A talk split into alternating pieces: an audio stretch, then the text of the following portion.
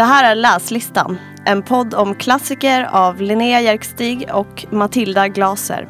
Och i det här avsnittet pratar vi om Emily Brontes Svindlande höjder. En bok som handlar mer om hämnd än kärlek. Handlar den egentligen om kärlek alls? Och är det verkligen bra att vara någons Heathcliff?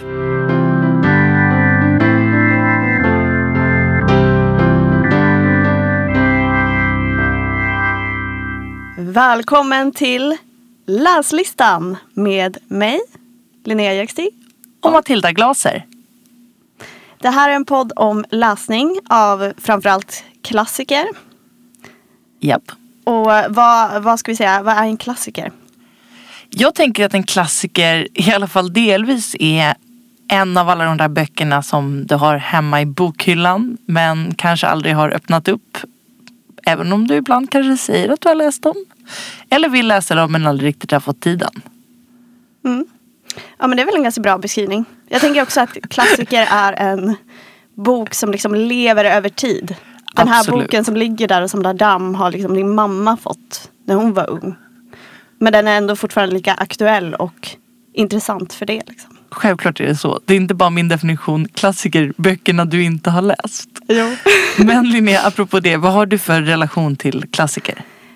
Ja, vad ska man säga? Alltså jag kom först i kontakt med en klassiker när jag gick i, på högstadiet tror jag. Som kanske många andra. Jag vet inte. Men jag var ganska sen. Jag vet inte, jag kommer inte från något hem där vi läser så jättemycket. Men jag kommer ihåg väldigt starkt när jag kom i kontakt då på högstadiet med Flugornas herre av William Golding. Och den gjorde ett väldigt starkt avtryck på mig. Den var verkligen jag vet inte. Jag, den öppnade liksom något nytt. Ett nytt sätt att läsa på, en ny berättelse. Och sen antar jag också att det här mörka tilltalade mig på något sätt. Vad har du för relation till klassiker? Ja, men också en blandning tror jag av eh, Eh, jag har alltid läst mycket men eh, inte nödvändigtvis läst eh, mer klassiker än någonting annat. Och kan nog också många gånger känna någon sorts press relaterad till klassiker. Just att det finns en oändlig mängd böcker som man inom citationstecken borde ha läst. Och att det kan ibland ta bort lite av lusten kopplad till klassiker för mig jämfört med nyare böcker. Men så kan vi ju inte ha det. Nej. Så det är den lusten vi ska koppla fram. Helt klart. Och bocka av den här listan på böckerna som vi borde ha läst. Och, Och som, som- ni borde ha läst. Och som våra svensklärare vill att vi skulle läsa. Ja. När vi låg under bänken och käkade godis istället. Eller vad vi gjorde. Ja, men vad har vi läst till idag? Vill du berätta? Vi har läst Svindlande höjder som är skriven av Emily Bronte. Mm. Uttalade jag det rätt nu? Ja, jag tror det Emily Bronte. Eh, Alla uttal i den här podden tror jag kommer vara lite sisådär. Mm. Men det får det vara. Det är väl härligt Ja, med lite sisådär. Men jag kan dra lite kort vad den handlar om då. Den handlar om eh, Heathcliff som blir omhändertagen av en familj som heter Earnshaw i efternamn eh, och bor på Wuthering Heights. Där växer han upp tillsammans med sin nya familj då, en fosterfar och eh, en fostersyster och en fosterbror. Men den här brodern gillar inte så mycket Heathcliff för att han ser väl honom som ett hot. Eh, så det blir alltså fadern i familjen och systern som tar om hand honom och älskar honom. Liksom. Och de älskar honom väldigt mycket kan man ju säga. Väldigt, väldigt mycket. Eh, och speciellt Cath- eh, Catherine då, eh, som blir väldigt förtjust i Heathcliff kan man väl säga. Men det är en del saker som händer, det är lite missförstånd och man skulle kunna säga ödet som gör att de skiljs åt. Eh, och sen när Catherine gifter sig med en barndomsvän så inser Heath, eh, Heathcliff att det är för sent. Och det är väl egentligen det boken handlar om. Mm. Skulle man väl kunna säga. Precis. Ja, det är en underlig bok på det sättet. Att den liksom, en stor del av den jag tycker att det här, den här boken presenteras ibland som en stor, liksom, en av de stora kärlekshistorierna. Men väldigt mycket av den handlar ju som du säger om tiden när det redan är för sent. Mm. Och om konsekvenserna av, av det. Mm. Ja, för det, det, stora delar av boken handlar ju liksom om hans sätt att hantera hela situationen. Vad han gör och vad han inte gör. Mm. Och hans sug, kan man kanske säga, på hämnd. Mhm. Det börjar med sug på henne och sen så slutar det med sug på hämnd. Ja. På alla andra som har stått i vägen för deras, Inklusive Kärlek. barn. inklusive barn. Det är ja. hemskt. Ja, nej, men det är en väldigt hemsk bok. Det är en väldigt, väldigt mörk bok. Och eh, de här, den utspelas ju på tidigt 1800-tal kan man ju säga. Och eh, på de här liksom hedarna och eh, gårdarna i Yorkshire tror jag i England. Mm. Och den, det sätter ju verkligen scenen. De här liksom karga, blåsiga eh, landskapen sätter ju verkligen eh, stämningen som också råder inne i de här eh, gårdarna och inne i karaktärerna. Mm. Ja, man skulle kunna säga att vädret och miljön liksom nästan blir en förlängd arm av alla sinnestillstånd och men gårdarna och allt som händer egentligen i Mm. romanen. Verkligen. Den blir väldigt dramatisk på det sättet att känslorna både syns inuti och utanpå. Stormig skulle man kunna säga. Stormig, absolut. Men det man skulle kunna säga också är ju att den utspelar sig liksom på två gods, skulle man kunna Mm. säga. Två familjegods. Eh, där Earnshaw-familjen har ett på Wuthering Heights och där eh, Heathcliffs fru och Catherine och hennes man bor på ett annat. Ja precis, det är lite krångliga relationer här men det, under den här boken så gifter sig ju alltså Catherine som du sa med sin barndomsvän och Heathcliff vill ju inte vara sämre så han gifter sig med barndomsvännen Edgars syster Isabella. Mm. Så det är en himla röra av olika eh, inkrånglade relationer. Mm. Och sen blir det ännu mer krångligt för att de döper barnen till samma sak. Japp. Catherines barn heter Catherine och så vidare. Mhm. Men de vi kommer prata mest om är väl egentligen Catherine den yngre, Heathcliff och Heathcliffs son. Mm, det tror jag också. Och eh, ja, och också Catherine den äldres brorson. Harriton. Ja, just det. Gud, man skulle nästan behöva, den som lyssnar på den här podden måste nästan ta fram den här, det här släktträdet som du har framför dig just nu och Mm. titta på alla de här relationerna och som också finns först i boken. För det behöver man gå tillbaka till ett antal gånger när man läser för det är väldigt, väldigt rörigt Mm, med tips, skriv relationer. ut, ha bredvid i en lapp, alltså på en lapp hela tiden Mm. när du läser. För annars kommer du inte veta var du är, vem du är, vad du gör här. Nej.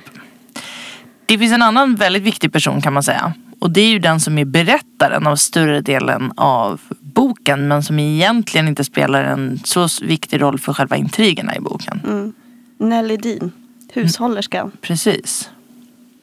Som liksom följer de här familjerna ja, men från början helt enkelt. Eh, I historiens början då Heathcliff tas, eh, tas in av eh, familjen Earnshaw och eh, fram till slutet. Och återberättar allt det här för en eh, man som heter Mr Lockwood tror jag. Som hyr eh, en av de här gårdarna.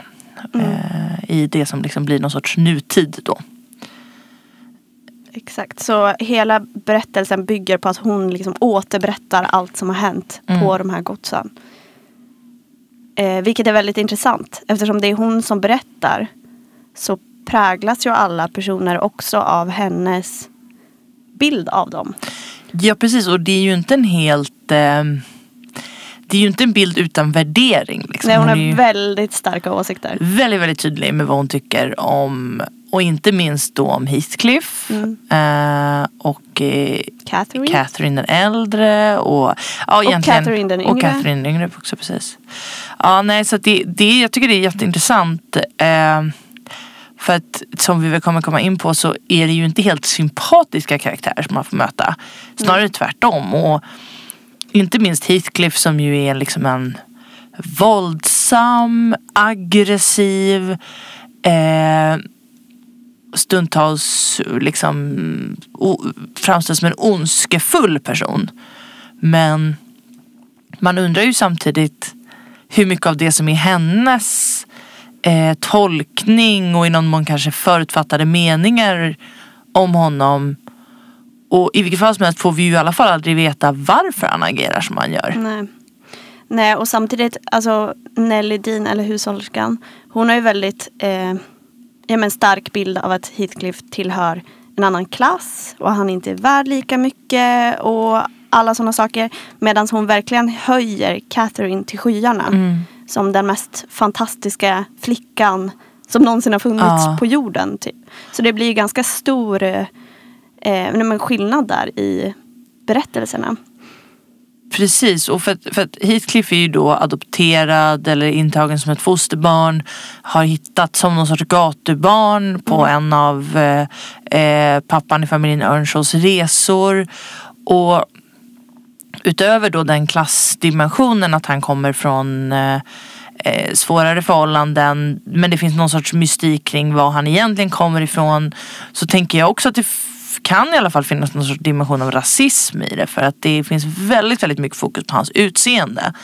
Eh, ingen vet riktigt varifrån han kommer men att han är mörk och har mörka drag och, och så vidare. Och det är ju också en, det är ju Ja, men hon uppenbart. är väldigt tydlig med att säga att han inte hör hemma där. Att han inte har någonting där att göra. Och det är ju dels det som du säger. Men sen är det väl också det att de som bor på Wuthering Heights. Eh, att hon inte anser att de tillhör en li- lika fint folk. Nej, så det finns verkligen många sådana dimensioner om just vad är det egentligen för berättelse vi får höra. Mm. Och som sagt, då återstår ju frågan varför agerar de här karaktärerna som de gör? För att i synnerhet då Heathcliff och Catherine den äldre som man väl får betrakta som någon sorts huvudpersoner. De, det, det är klart att det finns något så här, klassiskt i litteraturen kring liksom att eh, missed opportunities liksom, eller att deras eh, eh, vägar aldrig kan mötas trots att de är liksom eh, menade för varandra. Men det är ju också väldigt mycket en situation som de själva skapar genom att agera irrationellt och inte vara öppna och ärliga med varandra om sina känslor. Och, ja, det är, en, eh, det är en rörig historia minst sagt. Och, Men också, man kan ju också nämna missförstånden. Det finns ju ett väldigt tydligt missförstånd när eh, Catherine pratar med Nelly. Och är så här, jag skulle, jag skulle inte kunna vara tillsammans med Heathcliff. Han är ingen bra man. Och så här, berättar så. Och sen eh, står Heathcliff där och lyssnar.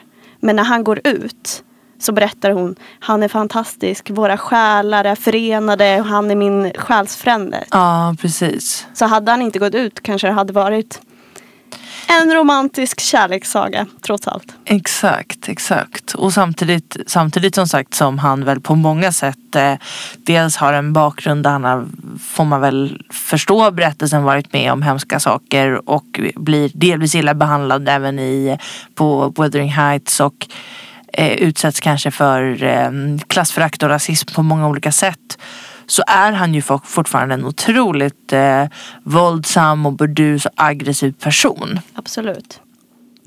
Men man vill ju också bara veta så här. Man vill ju också bara veta hur våldsam och aggressiv är han? Alltså, jag menar, han är ju absolut det. Men till vilken nivå? Alltså, Ja, för hon beskriver ju inte en nyanserad bild. Hon beskriver ju ett monster. ja. Är han ett monster? Eller är han bara en vanlig snubbe? Ja, det, är jätte, det, det, det, är liksom en, det är en konstig bok på det sättet att ingen av karaktärerna, och, och det har väl såklart delvis att göra med tiden, eh, att det är svårt för oss att relatera till väldigt många saker för att de är tidsbundna. Men också att ingen av, jag tycker inte att någon av karaktärerna är riktigt eh, relaterbar. Liksom. Och då är det svårt att förstå deras drivkrafter för att de beter sig galet många gånger. Men jag tycker det är väldigt intressant. Sen i slutet så får man höra lite av vad heter han, Mr Lockwoods bild.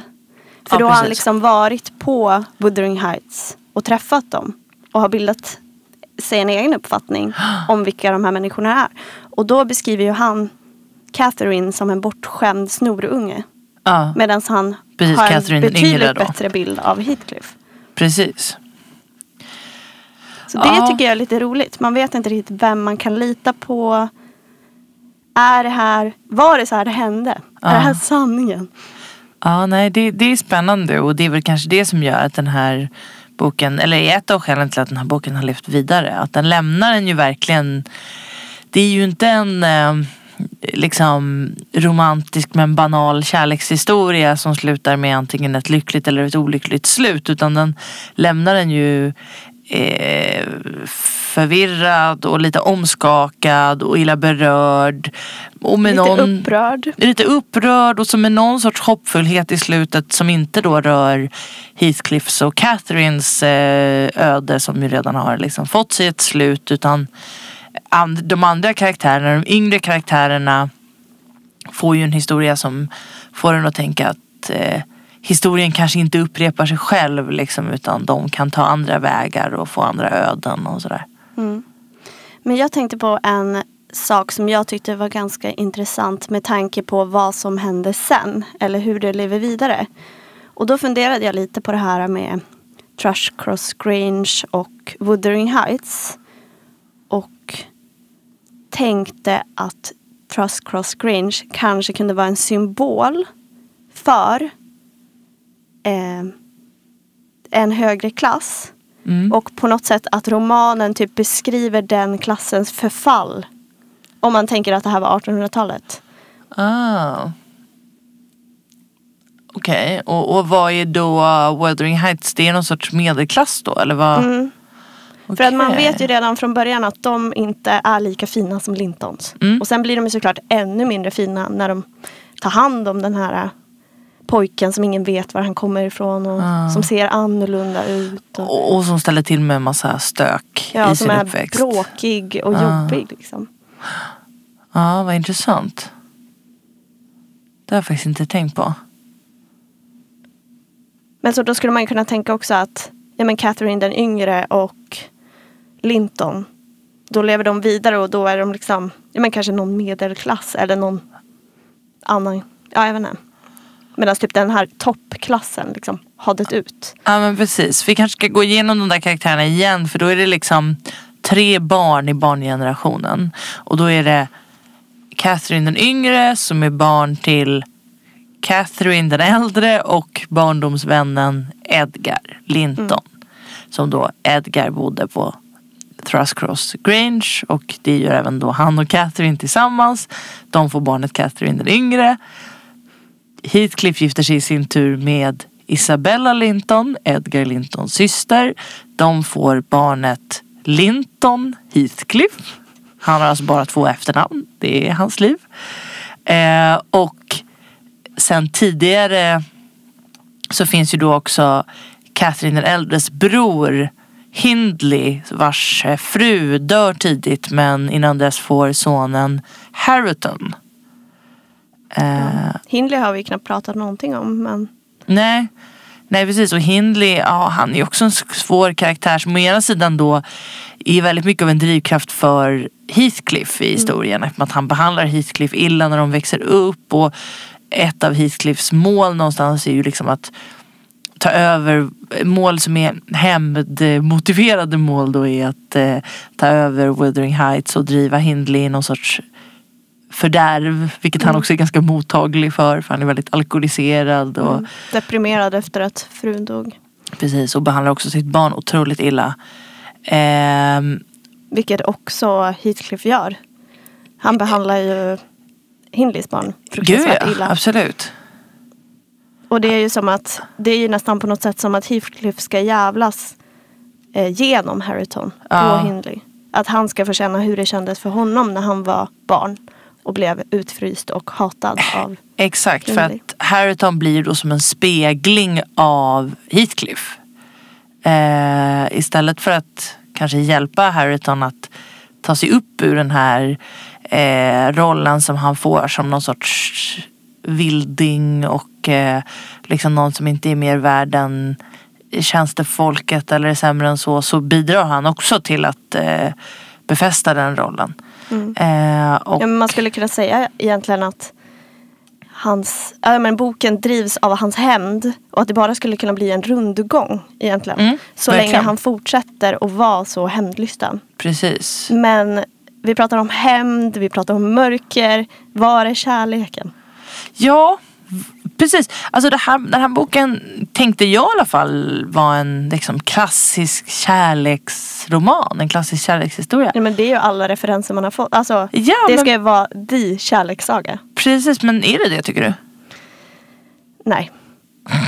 Det kan jag inte påstå. Vi kan dementera det här och nu. Det här är inte en kärleksroman. Vill du läsa kärlek?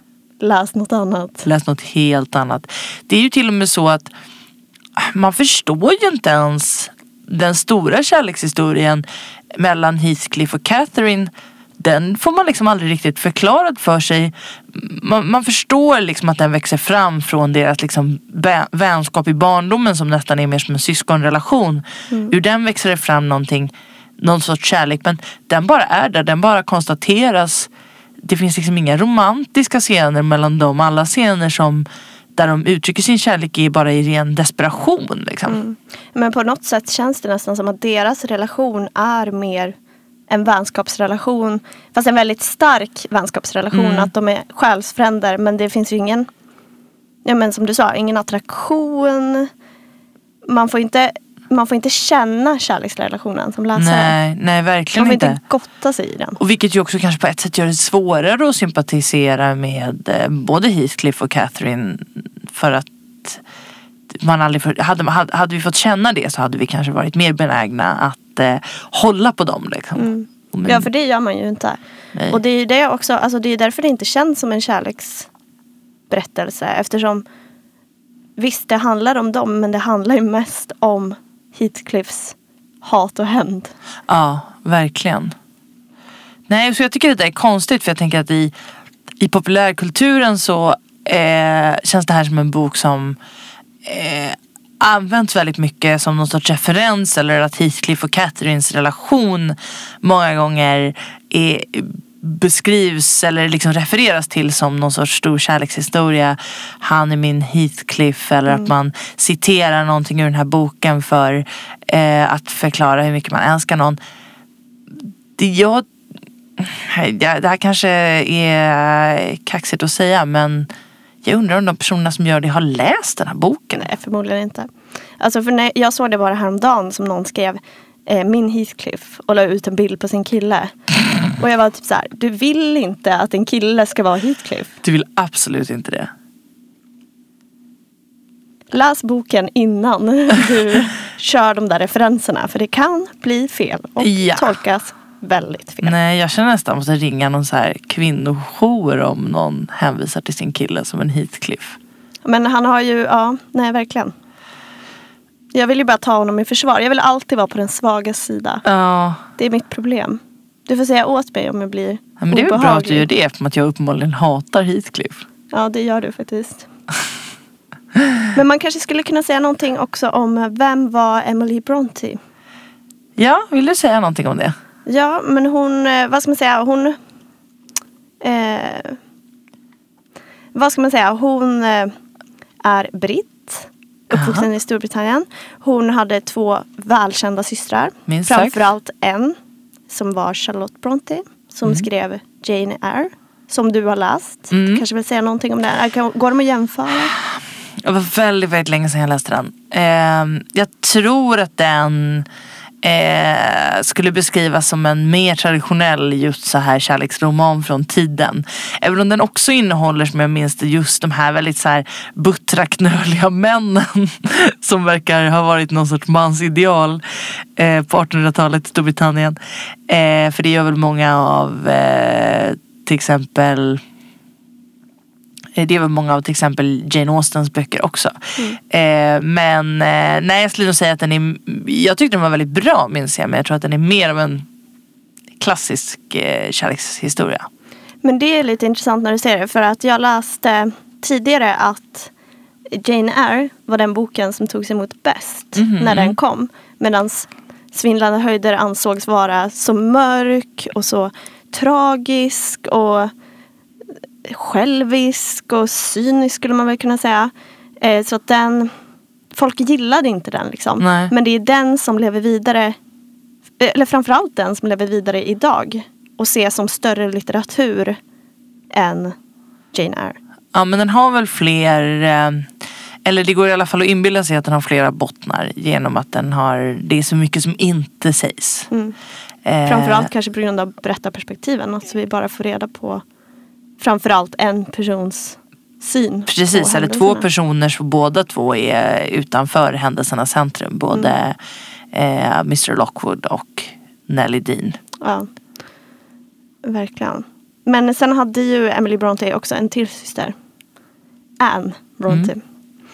Eh, och eh, ja, men när jag läste på om det här så läste jag också att både Emily och Anne dog i tuberkulos Ja. väldigt ungt. Vanligt på den tiden. Visst. Och då tänkte jag på hur sjuka alla är i svindlande höjder. Minst sagt. Ja, men hon dog väl typ bara något eller några år efter att den här boken kom ut. Så att hon har Ja, hon verkligen inte fått se efter. mottagandet. Alltså i den här boken så är det ju så att om man går ut och så får man blöta strumpor. Då är man sen sängliggande i två månader. Mm. Varje gång. Alltid två månader och man får aldrig ha fönstret öppet. Man Nej. får aldrig frisk luft. Då dör man. Mm. Det är inte konstigt att alla blir mer eller mindre galna. Det känns ganska rimligt ja. De är isolerade på den här platsen. De är extremt isolerade. I princip så lämnar de ju aldrig den här platsen. Och eh, sen så ligger de sängliggande månader i sträck. Eh, med stängda fönster i sina dammiga eh, gamla hus. Nej, jag håller med dig. Inte konstigt att man blir galen. Nej. Men var alla galna på den tiden? Den här boken eh, antyder ju det. Mm. Ja, för de är ju, alltså inte minst Catherine. Blir, hon mår ju väldigt dåligt. Alltså den äldre. Ja, när hon verkligen. flyttar från Wuthering Heights till Thurs Cross Grange. Mm. Alltid en liten paus där innan man ska säga det, det namnet. Ta sats. Men alltså, vad tycker du om boken? Skulle du rekommendera den till någon annan? Ja, nej men alltså, och det där tycker jag är intressant också. Att, att just att, att hennes galenskap. Jag föreställer mig att det var någonting ganska unikt för den här tiden. Att skildra eh, kvinnlig, eh, ja vad vi idag skulle kalla för psykisk ohälsa. Men som väl då skulle kallas för någon sorts hysteri kanske. Mm, vansinne. Eh, precis. Eh, det tycker jag är spännande. Nej, men jag tycker absolut att det här är en bok som är värd att läsa. Som sagt, inte minst för att kunna sticka hål på andras populärkulturella referenser kring den. Bara det tycker jag känns värt. Det är en bok som Det är inte en bok som lämnar en oberörd på något vis. Eh, och det tycker jag gör en klart läsvärd. Mm. Vad känner du? Jag håller absolut med.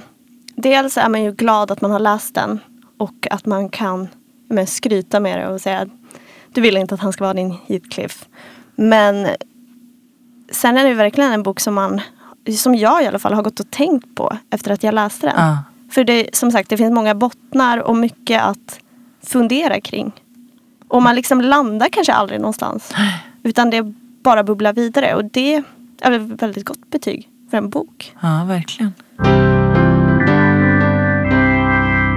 Har du eh, läst någonting annat den senaste tiden som du skulle vilja tipsa om eller prata om? Mm. Om jag har. Det har man väl alltid. Men jag skulle vilja lyfta framförallt ett författarskap. Och det är Edward Louis. Mm. En fransk författare. 92 Det, det är så jobbigt tycker jag att han Man är blir ung. väldigt förbannad. blir stressad av det. Mm. Det är alltid jobbigt när folk, eh, unga människor, eller folk i sin egen ålder, åstadkommit något och så sitter man själv här. Vad gör man med sitt liv? Det är osolidariskt av dem att vara så framgångsrika. Nej men Eh, jag har i alla fall, ja. ska jag berätta lite om honom? Berätta lite om honom. Mm. Han eh, skriver väldigt mycket om att befinna sig på samhällets botten skulle man kunna säga. Så på sätt och vis kan den ju relatera till på något sätt kanske till svindlande höjder. För den handlar mycket om klass, klassförakt, rasism, våld, homosexualitet. För den handlar liksom om, eller alla de här tre böckerna som jag har läst som är Våldets historia, Vem dödade min far och Göra sig kvitt, kvitt, göra sig kvitt Edvard Bel... Jag vet inte hur man säger. Just Belguay. Eddie Belguay tror jag kanske. Eddie Belguay. Men alla de här tre böckerna handlar ju om Edward Louis och hans familj och hans Mm. uppväxt. Och det som jag tycker är så bra är dels att jag aldrig har läst någon skriva på det sättet förut. Eh, om klass. Mm. Men också att han skriver ju väldigt tragiska händelser och drabbande livsöden och berättelser. Men att han inte är bitter utan förstår att allting liksom har en plats i en större kontext. Precis, han är ju sociolog och har väldigt mycket det perspektivet även om man i sina böcker skriver väldigt personligt dels eftersom Mm. att som säger så är det ju självbiografiskt liksom mer eller mindre i alla fall. Alltså alla böckerna är väl självbiografiska men de är ju samtidigt dramatiserade vilket ju är det som, väl, det är det som gör att en 92 kan skriva tre självbiografier eh, innan 30 liksom. Eh, Mm. Men du hade läst alla också va? Nej, jag har inte läst eh, Vem dödade min far som väl är den senaste, liksom Mm. nyaste av de tre. Som är den bästa av de tre. Wow. Mm. Jag eh, återkommer. Mm. Ja, den finns på, på min privata läslista. Mm, Jag tycker att alla borde läsa dem. Om ni inte gör det så kan ni få onda blickar av mig.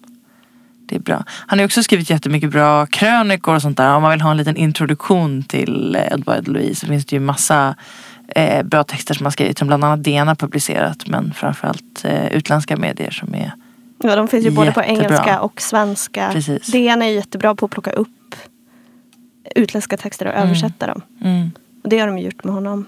Verkligen. Eh, men när du säger det, en text som han skrev eh, var om Toni Morrison när hon dog. Mm. Eh, och då skrev hon, han om eh, att han var så inspirerad av henne mm, och att de hade träffats. Och hon frågade ju då honom så här, hur kan du vara ins- inspirerad av mig? Jag är en mörkhyad äldre kvinna mm, och du är en vit ung man. Alltså totala motsatser. Men han menar ju på att de skriver om samma sak. Även om hon skriver om våld som ter sig som rasism. Skriver Mm. han om våld som, skriver, alltså, som ter sig som klassfrakt. Mm. Jag tyckte det var ganska intressant. Verkligen. Och det här är en sån otroligt bra övergång. För jag skulle nämligen vilja tipsa om en bok som handlar om definitivt handlar om våld. Mm. Och bland annat om rasistiskt våld och rasistiskt våld i USA. Jag har läst en bok nyligen som heter The Nickel Boys. Som är skriven av en författare som heter Colson Whitehead. Vad heter den på svenska? Den har inte blivit utgiven på svenska än. Mm. Tror jag i alla fall. Eh, men han, är, han har skrivit en, tidigare, en bok tidigare som heter på svenska Den underjordiska järnvägen. Jag vet inte om du har hört talas om den? Jo, det har jag. Jag har den i bokhyllan. Men jag har inte bockat av den. Nej, Är men en då måste du läsa. Ja precis. Nej, då är det, en klass, det är definitionen av en klassiker nu. Eh, nej men, och, och Den underjordiska järnvägen är också en väldigt bra bok. Och båda två skildrar rasism eh, och liksom hela segregationen i USA på eh, 50, jag kommer inte ihåg exakt när eh, den underjordiska järnvägen utspelar sig men det är också under liksom 50-60-talet. Eh, dels ett liksom delat USA där ena halvan av USA eh, ehm, eller den, den måste ju utspelas lite tidigare förstås för att då är det liksom slaveriet. Nu kommer mina historiekunskaper sätts på spel här. Men liksom det här, den amerikanska södern eh, där först slaveriet eh, överhuvudtaget finns. Och eh, den här nya boken The Nickel Boys skildrar liksom den här övergångstiden i USA. Eh, efter slaveriet och efter att liksom de här eh, raslagarna avskaffades och eh, eh svarta människor eh, i- på pappret i alla fall hade samma rättigheter som vita att studera på universitetet och gå i skolor och, och det Men så den handlar liksom om Handlar den om hur rasismen fortfarande lever kvar trots att den inte gör det formellt? I den här kontexten på det 60-talet är det väl det. Ah, okej. Eller 50-talet. Eh, blir osäker på exakt när den utspelar sig. Ja, men, och det, det gör den verkligen. Sen så har den ju en, liksom en, en eh, mer specifik handling. Men om det är någonting som den skildrar så är det ju precis det.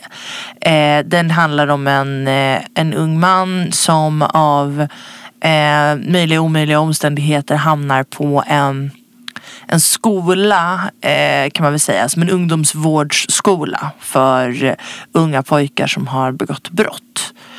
Eh, och de ohyggliga övergrepp som begås på den här skolan. Inte minst mot den eh, svarta eh, delen av eh, de intagna där.